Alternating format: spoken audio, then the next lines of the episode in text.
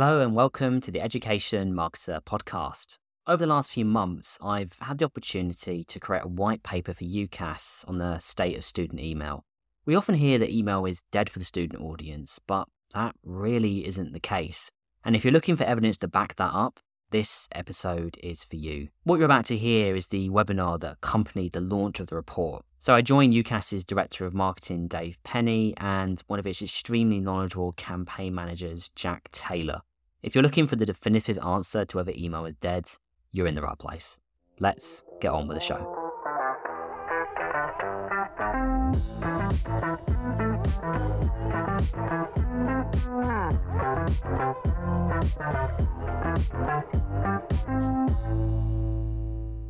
Good afternoon, everyone, and welcome to today's webinar. I'm Dave Penney. I'm Director of Marketing at UCAS, and I'm joined by my colleague, Jack Taylor, who is a campaigns manager here at UCAS as well, and by a bit of an HE legend, well, anyway, your LinkedIn posts certainly are legend, uh, Kyle Campbell, who is the Managing Director and founder of Education Marketer. Um, and thank you so much for joining us. Uh, and we are talking about the state of student email, and judging by the number of registrations, almost uh, five hundred fifty people registered for today's email, uh, for today's webinar. It means lots of people are at least asking the question, what is the state of student email? So just running through our agenda this afternoon, uh, we have run for around forty-five minutes. We'll welcome your questions throughout it. Please do use the chat. I'm monitoring them on my phone, and we will uh, put our your questions to our panel this afternoon. Uh, we're going to be talking about Kyle's report. Uh, we commissioned Kyle to write a report for UCAS, looking at our data and going out there talking to experts as well as students about how they use email, uh, and really like trying to debunk the myth that students don't read email. They definitely do. Uh, email versus social, uh, what are the performance of the two channels and the future of those two channels? Uh, how you build trust. So lots of tips throughout the webinar this afternoon on how to maximize your email strategies, uh, some advice around writing great emails, how you really meet that audience need, uh, how you get them to drive action. And then we'll show you a few case studies of emails that absolutely smashed it out of the park. So really stress, do ask us your questions. Uh, these uh, webinars are for you, really professional tips uh, as people working in marketing and student recruitment, how you can make the most of emails. Uh, so let's... Um, Let's sort of tackle the first question head on, um, Kyle. This report, the genesis of it, really, I think we both have had the, exactly the same experience. We've been on the circuit out in uh, a conference, higher education marketing conference. There are a few about. Uh, there's a panel. It's either a student or some higher education marketing experts. And they, they make a broad brush, definitive statement that email is dead. It's not part of their strategy mix anymore, their channel mix. Uh, everyone in the audience kind of murmurs, this must be true, et cetera. Uh, take that as received wisdom, go back to their university or college and decide that they must put more of their efforts into another channel. Uh, that's your experience as well? That's uh, that's uh, happened to you on the conference circuit? It has, and uh, long may it continue, because more opportunity for us, right? Yes, um, indeed. Um, yeah, creates a powerful platform on which to have controversial webinar topics. Indeed. Uh, I mean, it's quite sad, really, because it is a very powerful, very powerful channel. And um, I think the reason it happens is because you're right, there's this There's one voice that's quite compelling, and we sort of fixate towards the negative. And because a conference, like, you hear one session, but you've got five hundred people in the audience, those five hundred people then take the the, the vow of one person back to the marketing office, and that becomes law. Yeah. When in reality, I think every every report I look to from every provider in the, in the space uh, suggests that email works. Q S, Keystone, whatever you want to put in that space, they all say the same thing. The number one channel that students want to hear from universities on consistently uh, is, is email. Um, and I have to say, uh, having had that experience about six months ago at a conference, uh, uh, one person said it, there was a lot of nodding in the room, and then sitting on the data that people like Jack and I have access to, which is, you know, millions and millions of emails being sent, not only by UCAS, but uh, uh, from other brands as well, and seeing the engagement rates, et cetera. I really felt this report was an important thing to do to kind of like tackle that that received wisdom head on, et cetera. But let's talk about your report, um, your methodology. How, how did you go about it? I asked you to write a report. Uh, what sources of evidence did you have? Uh, and broadly, how did you approach getting underneath the topic of, do students read emails? Yeah, well, in addition to all the data that you, you have uh, on offer for me to look through, um, I also had, I think it was around fifteen different conversations with students one-to-one. It wasn't a focus group. Um, it, in my consulting work or any kind of uh, research projects I, I do, I like to spend time with people who, who I'm interviewing. So, you know, half an hour of each student, every one of those interviews was recorded, and you can see in the report um, uh, some of the clips from those interviews as well. So if you want to get a bit more detail about some of the quotes I've got, you can, in most cases, click through to those uh, and get that uh, that insight. So hear it from the horse's mouth, so to speak. You yeah. can, and there's plenty of great stuff to be hearing. Uh, plus, there's the whole third-party insights as well. I mean, I live in this data every day in the work that I do, so I pulled the best of the stuff that I, I know and what I've seen and applied it to an email context. So there's a very rich uh, scope and a lens you can you can use to make those email decisions going forward. And it's fair to say you had fun doing this report, didn't you, Di? You I know, think spending, I saw your LinkedIn post the other day, and like the, the yeah. long form content challenge here was a good one for you. Yeah, no, I, I I'm known for like the short kind of snappy snuff, but actually a lot of the work I do in the background, it's it's normally longer consulting projects and longer reports. They just don't um, see the light of day. So it's quite nice to do one that gets a public audience. And you know, email, as you know, is very important to me because my whole newsletter was like built on the principle of like a regular good email that gives information to people, and I'd like to see that repeated in, in other spaces where possible.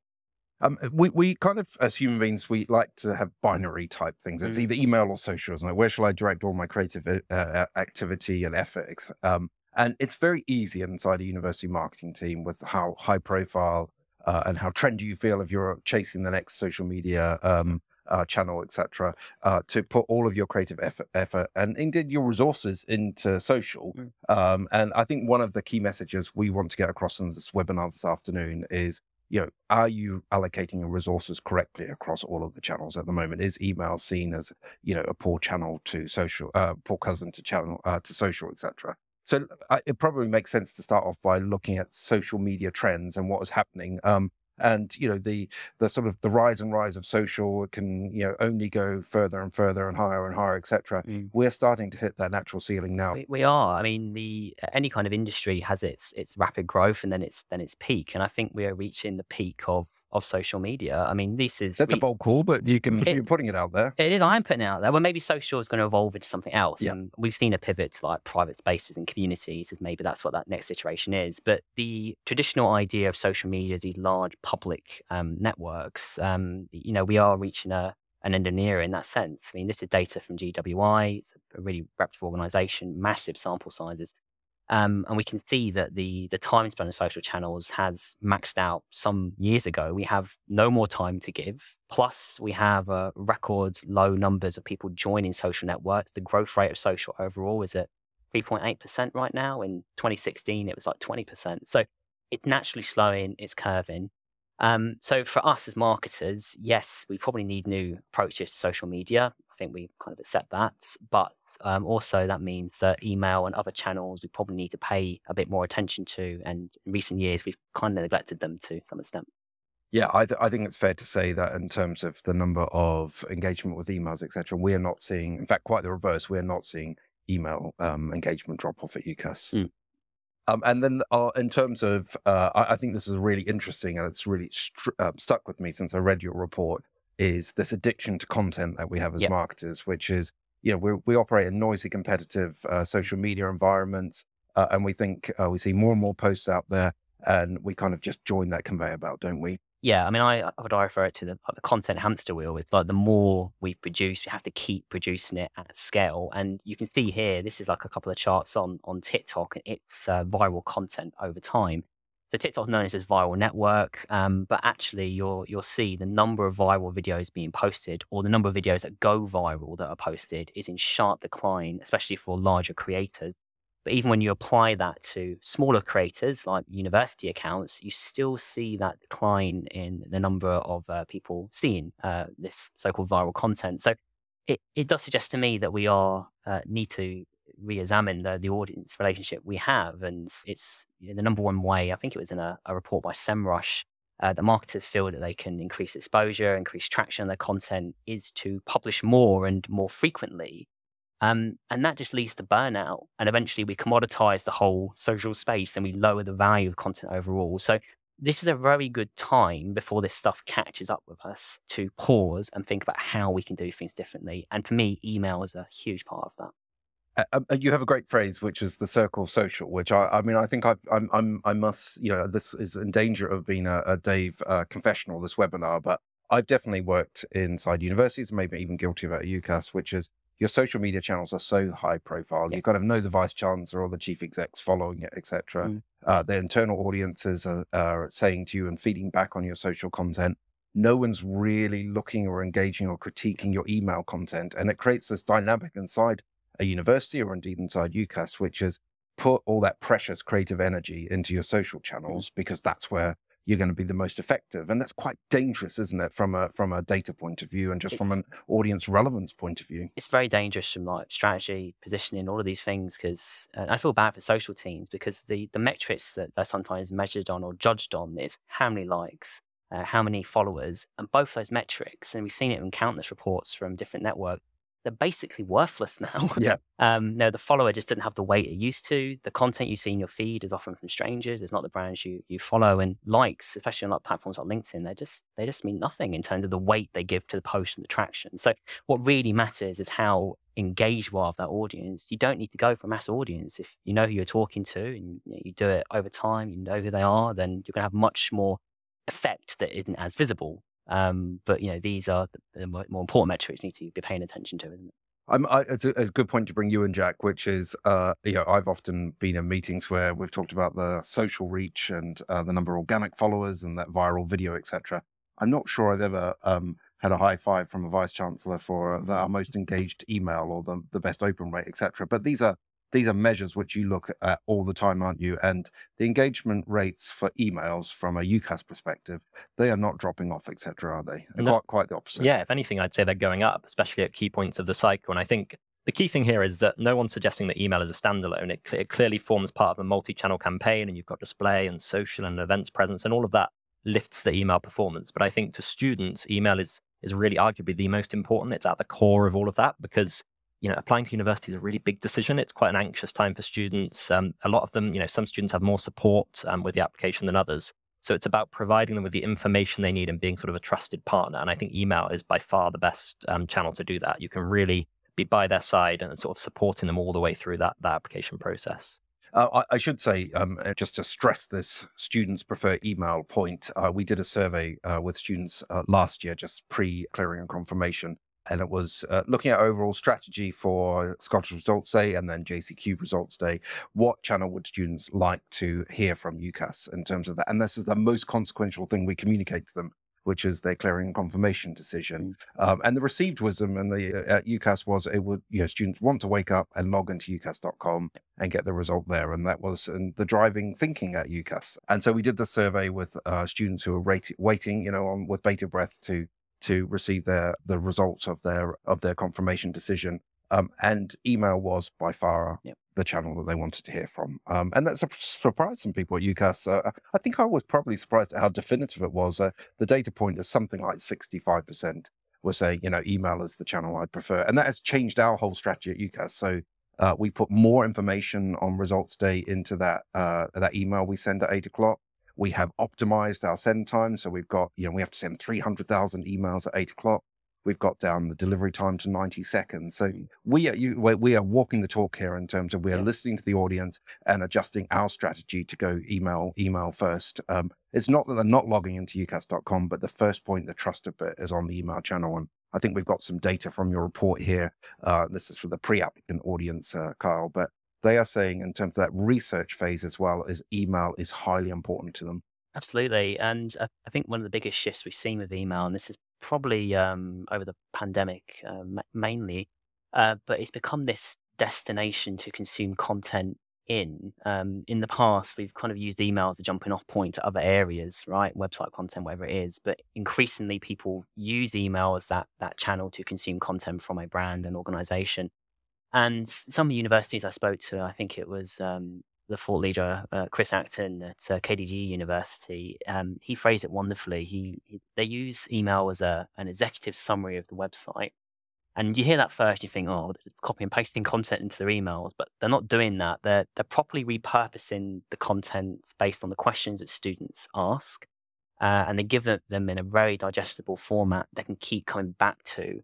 Um, in their in their email as that destination. Similarly, another student I spoke with, a couple actually, said that they visit a university website Um, they'll sign up for email information and then they won't return to the website. So they then use email as that default channel to consume all the content they need from the university. We're not aware of this. Yeah. You know, um, and so we've offended habit. social media teams, now our website teams, uh, teasing, joking, but but I think it's how these channels have to work together, isn't yeah. it? And putting email at the yeah. center of it. And understanding how how they work as well. Yeah. Um, but yeah, it's it's used in surprising ways for that that age group.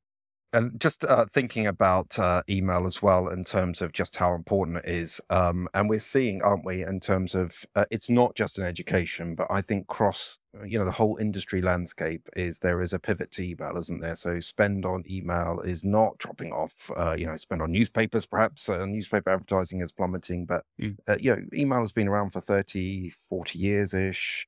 I remember my first emails when I went to university. So that's, let's uh, clock that's been around for a long time.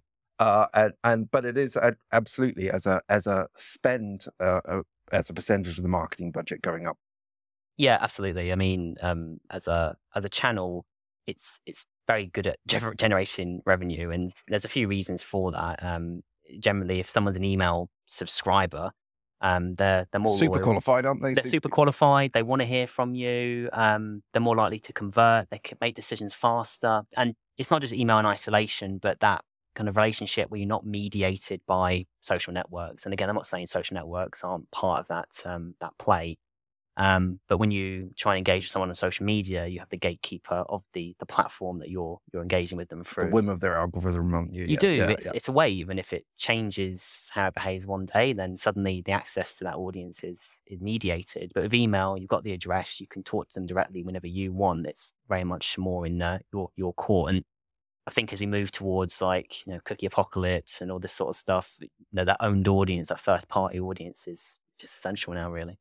Yeah, yeah, that adds up. Well, what do you see, Jack, in terms of the marketing mix and spend on email? Have you noticed any trends over the last few years? Yeah, I think I think it's a really important part of the mix. I think there's sometimes a tendency um, to, you know, look at um, individual campaign objectives and then split those out and say, right, we want to do an email just to, to drive open day signups. But I think it's all about driving that support messaging. And Kyle speaks in the report to something we knew anecdotally, and I know because I did it myself back when I applied to university, which is students setting up a sort of university inbox, which is one place where they refer to specifically for the university um, research and application process. And that gets rid of all of the clutter. It has a lot less noise, and it almost seems to act as a repository of university in- information. So it's somewhere that uh, emails can come in and they can go back to, they can refer back to that content, and it makes it a really trusted environment. So I think it's it's thinking about email And, and the purpose of email is a much less cluttered um, place where, where students that are making a really big decision about their university um, application uh, can go. And, it, and it's a go-to place when they're, when they're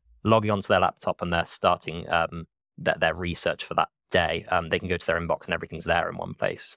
Uh, so I'm getting some great questions coming in. Um, and this is right up your street, Jack, in terms of what are the U C A S averages for emails based on audiences? Have you seen uh, much increase? Um, so I guess we broadly divide Uh, reporting into the charity sends that we spend, uh, send for pre-applicant and the applicant audience, yeah. and then the paid-for sends, which you look after. So in terms of, I can speak about charity, uh, you know, a lot of those emails, certainly on a, a J C Q Results Day, we're getting eighty, ninety percent open rates.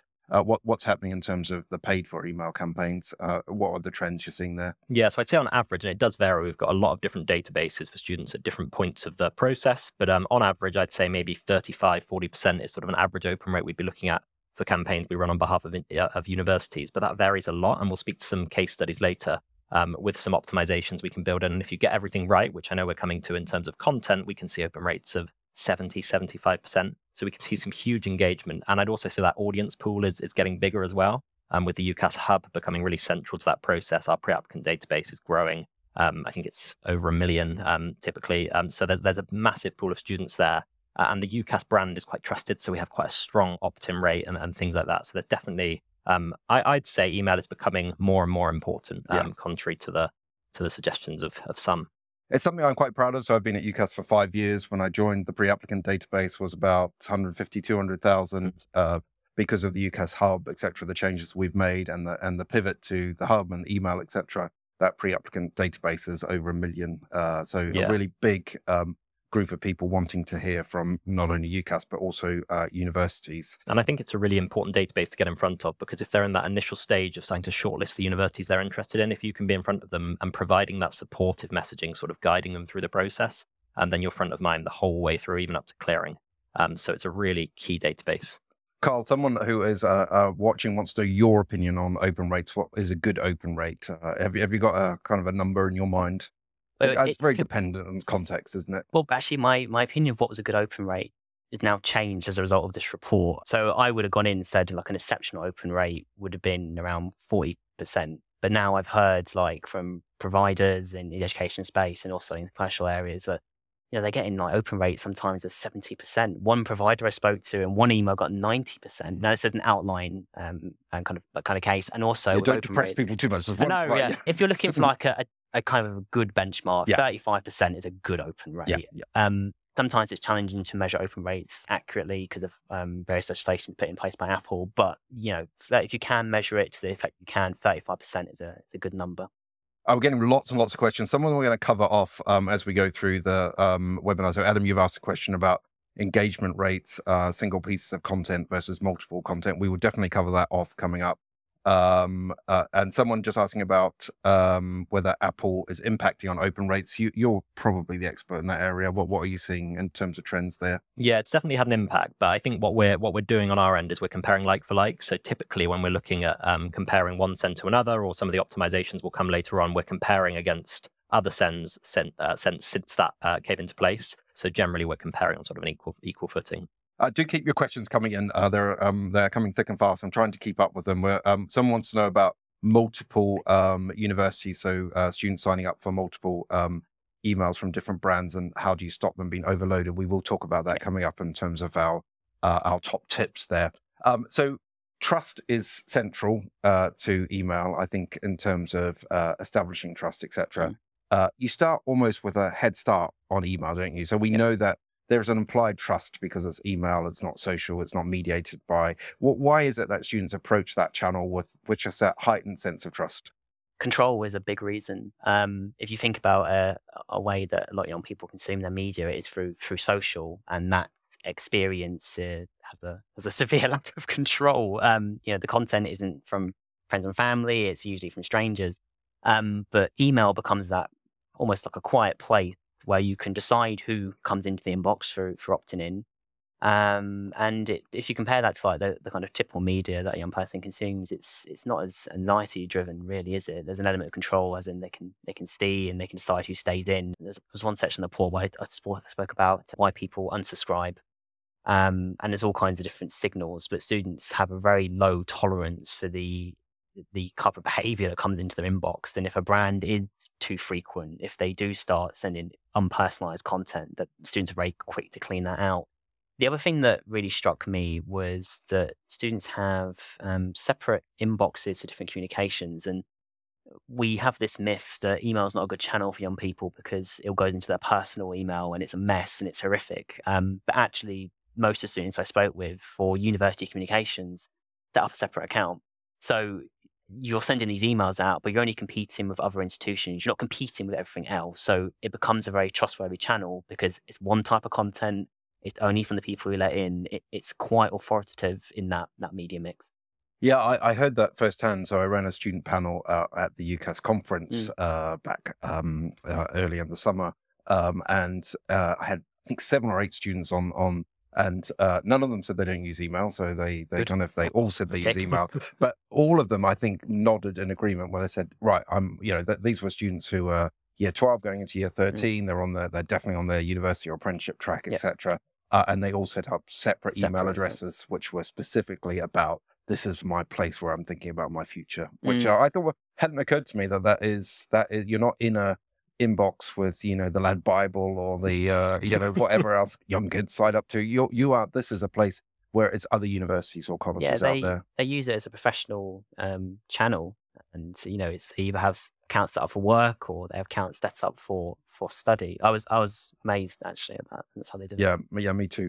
Um, in terms of building trust, um, we've seen, Kyle, haven't we? Um, certainly my email inbox is, uh, speaks to this, which is, the massive pivot to content marketing. Mm. Uh, we've talked about it for like, I don't know, ten years of marketing. Yeah. Content marketing is the next big thing. And yeah, then you scratch yeah. your head and think, what does that mean, et cetera. Mm-hmm. And then the pandemic comes along and people kind of go, oh, well, the best way to reach people is on their inbox, et cetera. Mm. There's a massive investment in newsletters. Yep. Um, and that has not kind of gone away now that the pandemic is behind us, is that that is still the trend. And yeah, a lot of, uh, we talk a lot about influencers and making TikTok videos, et cetera, and that's how they make their money.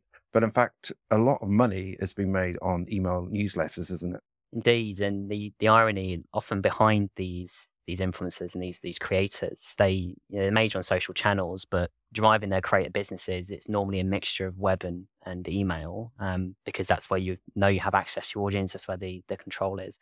Um, in, in terms of content marketing, and yes, it's been more widely adopted than it was pre-pandemic, but I think still a lot of, lot of brands and a lot of universities struggle with this idea of um, uh, audience. So we're good at publishing content. We can publish engaging content on social channels, but you know, we're not thinking about how that links into email channels. So for instance, how do you move that, that social audience in which someone else controls access to, to a, a channel like email and provide like a link between the two? Um, so you have protected audience over time, right? So you're not at the whim of these these other these algorithms. But yeah, that's the trust is there.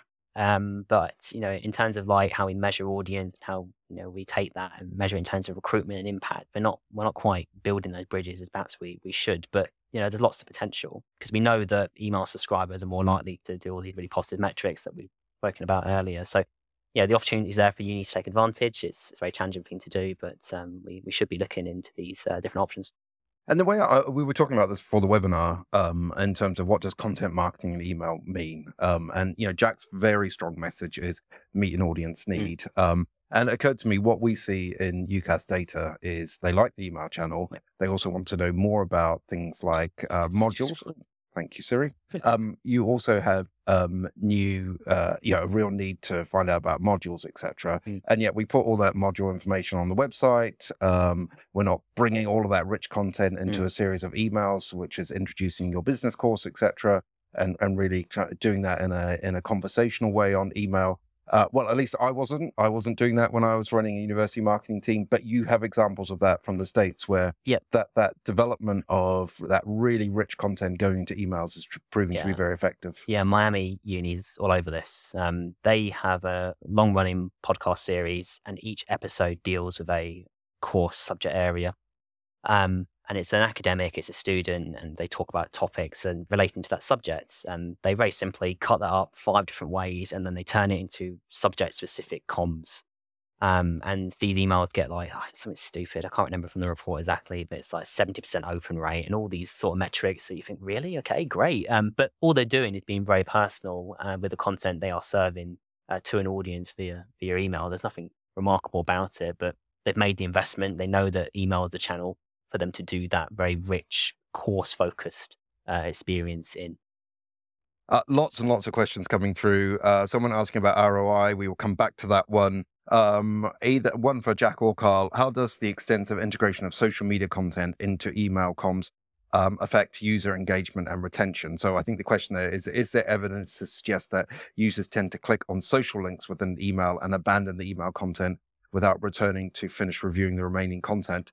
I mean, I think I'm going to um, uh, jump ahead and say I think the evidence for that is no. Uh, um, but you speak to the uh, what you heard about um, emails being opened time and time again. So one of the providers I speak to, spoke to, in fact, a couple of them, um, it's email isn't just used as like this one-time thing where people click off. There's actually a lot of evidence suggests that students return to email as a resource that lives in their, their inbox. So think about that uh, provider I mentioned earlier, where they use email as an executive summary of the of the website. Um, they see that play out in a number of times as emails are open. So students aren't just you know hitting this email once and then throwing it away. They they are returning to it to get information. So there might be some cases when email is used more transactionally to link people out to things, but it can be used as a destination. Uh, and some universities are certainly tapping into that. It was a new lens when uh, we were doing this report and, and thinking about email is that test of will your email stand the test of it's going to be open three or four times, that there's mm. enough valuable content that a student is going to keep it in their inbox and keep returning to that. And you see that, don't you, in email performance? Because we can look at unique opens, but also uh, opens over time, et cetera. And some emails I've been opened three or four times. Yeah, I think the average um, across all of our emails is two, but actually that's because a lot of emails aren't providing that content that we really, and this is talking about emails on behalf of universities. Um, I think there's sometimes a tendency to say we're sending an email um, and we need to fit everything into it. And we need to deliver on all of these call to actions, when actually the best way to drive engagement and make it an email that people come back to is about having a single focus that's relevant to that student at that point in the journey. It doesn't mean it needs to be short, but it just needs, it, it means it needs to be focused on that content, and you can still have a call to action in there and link it in with your brand. Uh, but again, focus on that supportive messaging. So it's something that stays in their inbox and they go back to it as they sort of work through the process. I've got a question there about recommendations in terms of best email software to use to deliver these comms. Uh, I mean, we at U C A S use Salesforce Marketing Cloud, big, big, you know, expensive C R M. Uh, obviously, we're sending millions. Uh, I, I think uh, there are just so many providers out there, um, you know, or, or everything from, is it MailChimp, et cetera, which, uh, you know, maybe if you've got a smaller database, right through to integrated C R M. So I think that's an incredibly hard one to answer definitively. Um, it will depend on your budget and size of your of your um of your email database uh there.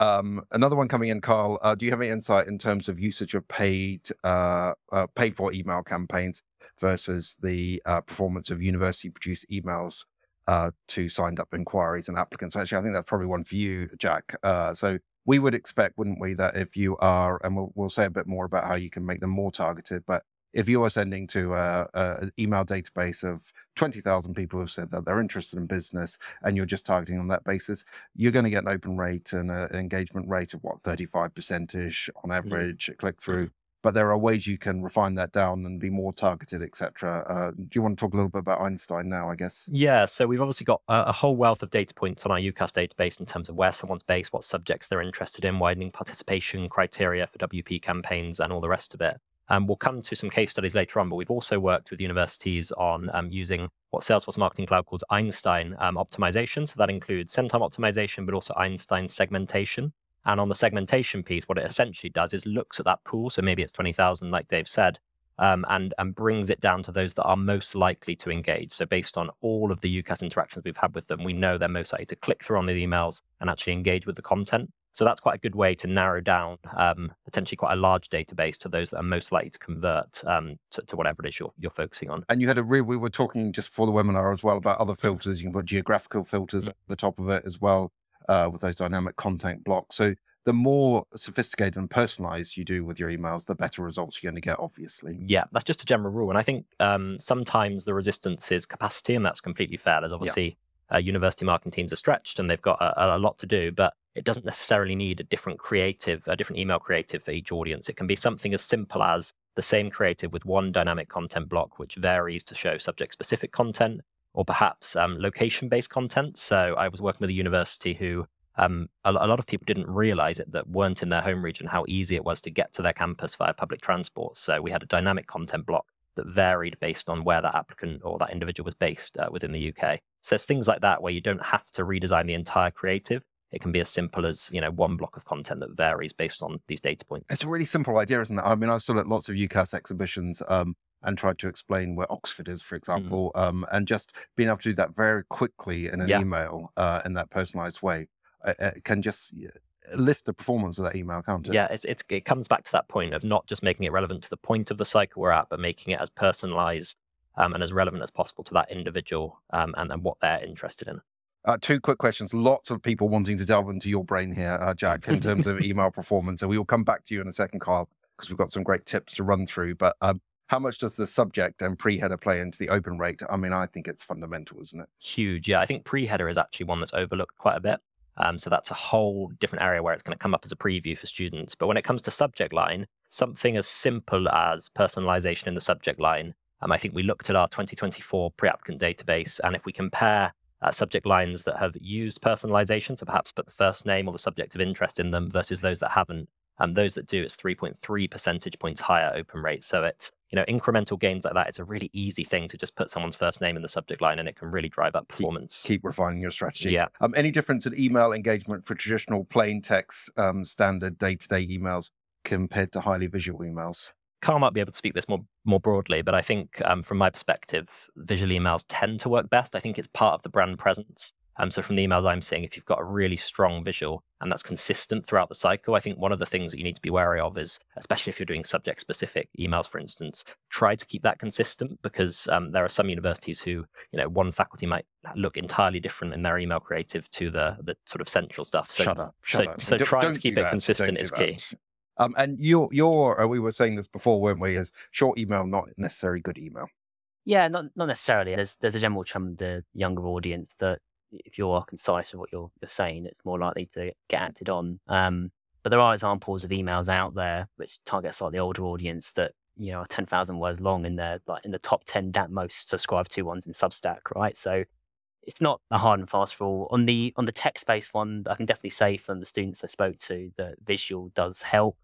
There's a few visual cues that were quite handy to know. I think it was Steve from, from Swansea University um, mentioned that if you put a chevron in front of like a, a link, it, the open rate go, the click rate goes up by about thirty percent. Wow! And I just stupid things like that, right? That's, um, that's, that's a good one. I know it's yeah, great yeah, though, yeah. isn't it? Yeah. Um, so he doesn't have like beautiful like graphics or anything. It but can just, like click here, uh, click yeah, here. Yeah, yeah. yeah. Absolutely.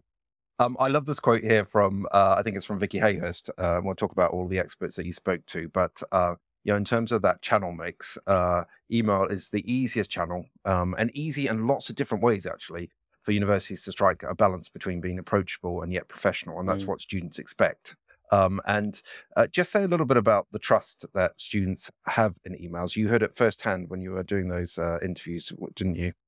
I did. 'Cause I, I think it's uh, an opportunity for a university to play to its, its strengths and then meet a student need. Sometimes with social channels, for instance, it's very hard for us to discover what's acceptable from a, a university brand in that space. And if you look at how TikTok's been adopted very differently by different institutions, I mean, that's the challenge staring you right back in the face. Some have gone very sort of personable, others have sort of mimicked a little bit what they're doing on Instagram. But email, you know, kind of leans into uh, a lot of stuff that universities feel more comfortable in as a medium, and students, as a result, feel more comfortable too. I mean, several times, I mean, I think every student I spoke to, not one said that email wasn't wasn't their preferred channel. I think there was like one who said it, it wasn't, but you know, the, the, the weight is pretty much over to emails, that, that channel, because that's where they expect to hear from universities. Uh, and the expectation, I think, is the key word there. Um, Jack, embedding videos and emails or linking out, what is the best option? Good question. I, I think uh, I've generally seen more linking out, but I don't know if Kyle has any more thoughts on um, what performs best. Linking out's fine. I mean, the, the main thing that made the difference between emails was how focused they, they were. So if you try to chuck in loads of stuff that linked out to everywhere and everything, that's when you kind of get really bad results. But if it's one thing, uh, then yeah, that's that's absolutely fine. One thing we've uh, got in the report there is all their tips and advice. So you spoke to some, you know, real cross-section of people from inside the sector and, uh, you know, experts in, in publishing, et cetera. Uh, and they there's uh, six really clear rules uh, for getting your email strategy right. Um, uh, and I, you know, again, the confessional, I didn't adopt all of those when I was running email campaigns. But the first one that I think is uh, is obvious, which is create really focused communications. Don't throw everything at that, at that the one email and expect it to stick. Yeah, and in terms of that focus, like discover what the the, the audience say they, they want to hear, right? So, you know, the the focus one, I, I speak to a thought leader, um, Chris from um, K D G Uni. He's the marketing lead there. And um, he builds his emails out based on the most common inquiries that students would send in to the admissions team over a course of a year. So he took all that information and he formatted it into an email nurture. Then on top of that, with the most common questions, he then added in content that students uh, actually needed to know. So you've got a real mix of a nurture flow there, but that is built on stuff that is very focused and based off the information that students are searching for. And they, you kind of create this brand, don't you, on email there, which is, I, I understand you, and I'm going to give you the helpful information at the right points in the cycle, not just come to an open day. This is the other thing that came out quite strongly and, um, again, surprised me that some universities are using it more as a conversational channel. Um, so they're encouraging their admissions teams to strike up conversations with students over email to make those communications more sticky. And you know, based on the conversations I have with students, the priority of emails in terms of which ones they open, and number one is the the ones in which they're already engaged in a conversation with a brand or a person at that brand. Second is university general, and then third is the more promotional ones. Mm. Um, So it's very difficult to do the conversational thing at scale. Um, so it might be more applicable to a niche institution, but there's no doubt that if you're having a conversation with students in that channel that they prefer to hear from you, it's very, very powerful and can be a differentiator. And we've both had the experience, haven't we, running like massive um, external yeah, phone phone campaigns yep. where yep. get a bunch of ambassadors, train them up, uh, sit them in you know, the office between four and seven at night, pay them, keep them uh, you know, watered and refreshed, et cetera. Yep. Order the pizzas in. Um, and yet we uh, we kind of ignore the fact that they're answering They're wanting to hear from, they're wanting that conversation to start in email. Um, yeah. I guess the question I had in my mind after reading this report is, the phone campaigns can be effective, but are we ignoring email? That is always on. We don't have to just do it that one moment, et cetera. Normalize having a conversation on email. I think that's a really good thing to take away from it. And that email conversation, as you say, it doesn't have to be from like a, a faculty member or an admissions team member. It can be using your existing sort of peer-to-peer structures that you, you have in place to, to do that. Surprisingly, and I think there's one shot earlier in the report that highlights that you know, instant chat isn't up, up there at the top of the preferred um, methods that students want to communicate with the university, which again surprised me. Yeah, email does come out top. Too. So, you know, taking that effort of the the call center and redirecting it into a, an email focused campaign might not be a bad use of resource. I mean, these are big strategic calls, aren't they? But the yeah. evidence for email, I think, uh, versus perhaps well, phone calls are quite intrusive, aren't they? That you know, a lot of training to get them right yeah. versus you know an email conversation, which could just be that much more, I guess, nurturing, isn't it? Mm. And it's probably quite unnatural for the, the people making the calls to do them as well, because yeah, they're, yeah, no, they're students I, too, I, right? I feel that pain. I yeah. feel that. Uh, be personalised. Um, you and I, another top tip in there, which is about you know, uh, and personalisation, big word, et cetera. What occurred to me when we were talking about this is a personalized website is, uh, you know, a technology, uh, you know, it's expensive from a technology point of view, incredibly hard, multiple personas, et cetera. It's hard to pull off a really, truly pe- yep. personalized website. And I know a lot of universities have that as their strategy, but perhaps they are not spending enough time thinking about the personalization of their emails. Yeah, I mean, it's easier, isn't it? yeah, mu- mu- from a technology point, much easier. Much, much easier. easier. Um, and the and chance- you can see the engagement. So, the, you know, they read this email, do this next thing, the triggering, et cetera. Yeah. From a technology point of view, that's what C R Ms are great at. Mm, and I think, you know, based on the, the kind of stuff we already covered, like the idea of an email being an executive summary of, of a website, you know, you can kind of take um, elements of that personalization strategy and repurpose it for email. We have course content that could repurpose for separate emails as well. The podcast content I spoke about earlier. You can be very powerful uh, with personalization in, in an email-based environment because you already you know a lot about that person who's consuming that content. A little bit diff- more difficult to do that on, on a website, especially when you've got so many different audiences as well. Yeah. I mean, it's a basic tenet of personalization. They clicked on this thing, therefore they're interested in it. Yeah. I should do more around this mm, topic. Mm, mm. It's very easy to build the building blocks of personalization through email, isn't yeah, it? Yeah, it's, it's much easier than doing it on a, a whole web estate for yeah. sure, yeah. So, uh, so next conversation you need to go and have is with your I T department. So we've done social, read, read, read on your social strategy, et cetera. Uh, I Ts. Um, in terms of lots of questions around uh, top tips of how to make your emails effective. Um, uh, and Jack and Kyle, um, we saw this in terms. Of, I really like this phrase: top and tail with sales. So have the sales message at the top, maybe finish with it, but have really useful content in the middle of your emails. Yeah, absolutely. And this uh, works not just in the actual single body of the email itself, the, the unit. Um, it works for entire email campaigns as well. Um, I won't take credit for this thought. This came from Philip uh, Philip Smith. Um, he is a consultant who works with uh, universities on building out email uh, NurtureFlies.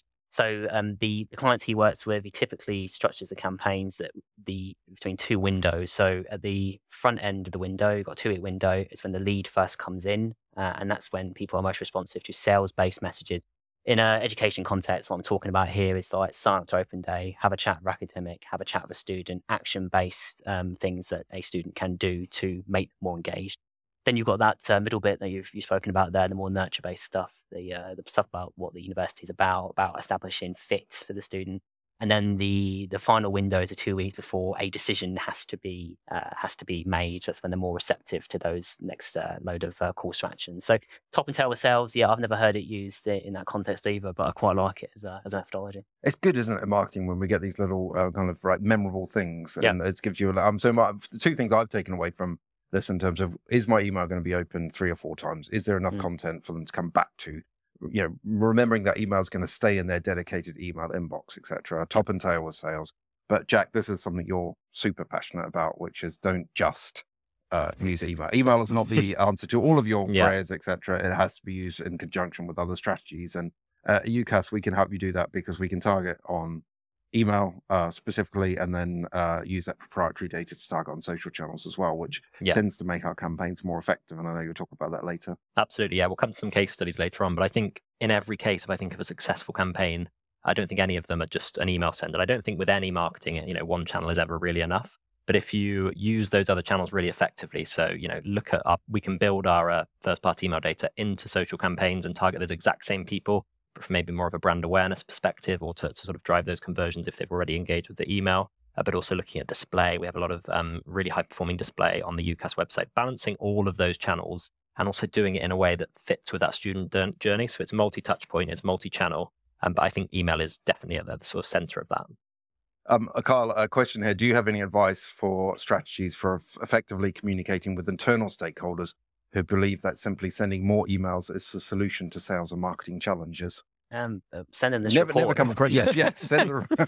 um, oh, I, I don't think I can add any value to the normal sort of strategies as to dealing with stakeholders, buy-in and all that sort of stuff. I mean, any kind of conversation like this, I think it's good to um, do some Just pilot, so you know, prove your kind of point that what you're trying to sell to them works. Um, then back it up with the third-party kind of insight from from this report, for instance, and then present it as a, a business case for yeah. for change. Yeah, I mean, obviously, use the data to tell that story. Use as the well. data. Yeah. Um, a question around international uh, response rates, um, which is is thirty-five percent a good response rate, or an open rate, I should say, for international audiences. Um, my experience is international audience uh, response rates tend to perform less well than home students. Um, I think that's probably for a couple of reasons. Uh, just number one, I think email adoption varies by country. Um, yeah. I think there are different media habits, and you just have more barriers in the way some of those emails are with agents, et cetera. So yeah. the, the, the quality of the data for international is not always the same, is it? It's a really good question. I think that there's some markets, if I look at international campaigns um, we run for universities, there's some markets where it's the opposite picture, where engagement uh, in terms of open rates and click-through rates is much higher.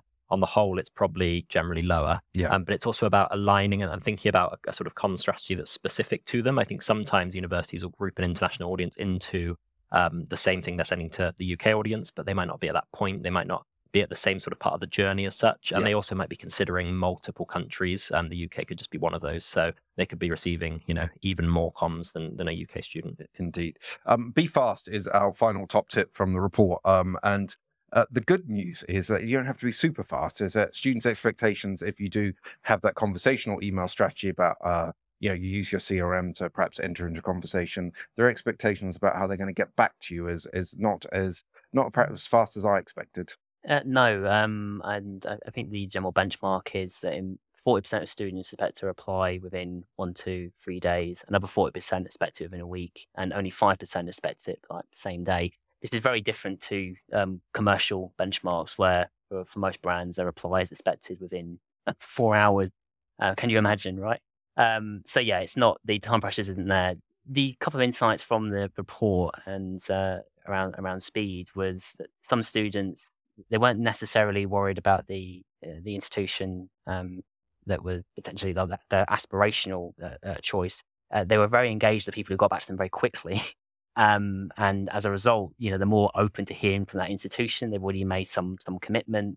Um, so, you know, being fast and getting back to people as quickly as possible is is a huge differentiator, and probably more so than than we actually think. Yeah, absolutely. Uh, we are fast running out of time, so let's just quickly uh, run through a couple of points. Um, and Jack's got some case studies he wants to share. Um, driving action is definitely uh email. So you, you spoke to a lot of students, um and we we find it hard to get students to admit that they saw a marketing message and uh, they did something or a result of that. I think human beings like want to feel like yeah. we're we're not like that, are we? I didn't watch that T V ad and go out and buy an ice cream, except it had no effect on me. No effect on me whatsoever. I'm um, immune to that. But but students you spoke to frequently and freely admitted that yeah. they did something as a result of receiving an email. And and and and what you know what were the top tips there? Well, pretty surprising, right? First of all, I mean, I, I can't believe that this was the case. I, I expected people to go, no, I'm not, not controlled and all that. But, you know, they they are generally more open to taking action from, from the email they receive from those those trusted uh, providers. And um, a thing that came up very frequently was open day related content. A lot of students I spoke to spoke very fondly of this. Um, so we do worry that we're sending too much about reminders and information, but no, they um, like, I think they, they like, like a reminder. It. They, they do, like really it. Do. Yeah. Uh, even the post-event ones, and yeah. you know, even if a student I spoke to, even though she didn't attend, she was very happy that she received information post the event, uh, so she could see what she missed and what the next uh, steps would be. So, yeah, again, they surprised me with that one, but very open to hearing from the more direct stuff as well as the more destination content-y uh, sort of marketing that we spoke about earlier. Um, and let's, uh, Kyle, um, sorry, uh, Jack, let's uh, delve into a couple of the case studies to, to wrap up our webinar. Um, you have been running uh, marketing campaigns for universities for a few years at UCAS. You're uh, just looking at how clearing has gone this year. Um, mm. some, so let's talk about some of the case studies that we saw.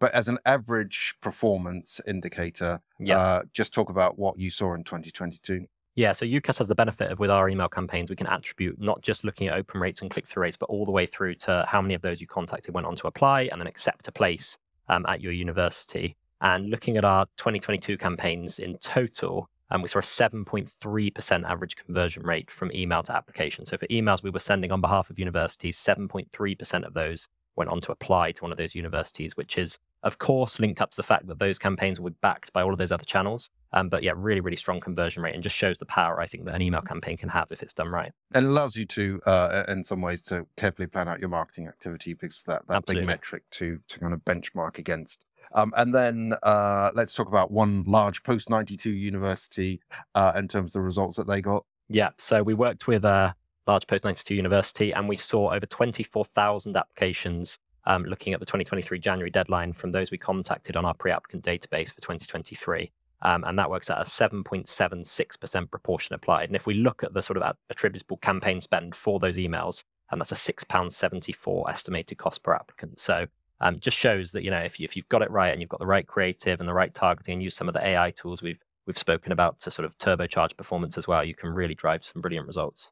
twenty-four thousand applications is not uh, not to be sneezed at. Is I've no. worked for institutions that get less than twenty-four thousand applications in total. So I, there was a little bit of jealousy there for me. And then uh, we've just gone through uh, clearing and confirmation. We'll talk about that next week on a webinar in terms of, but uh, I, I guess what we have seen as a headline around clearing and confirmation this year, there's been a lot of activity. You know, clearing is back. We're sort of uh, at twenty nineteen plus levels in Definitely. terms of uh, universities and students uh, using clearing to, to get a place. Um, And you work with one provider, um, and just talk about the results you saw. Yeah, we've seen really strong performance across the board in clearing this year on, you know, display, U C A S dot com and, and social campaigns, but particularly in terms of email. And this is probably the most up-to-date example we can give you in terms of the sort of conversions and uh, an email send. And this is just a single email send on J C Q Results Day. This was our top performing this year.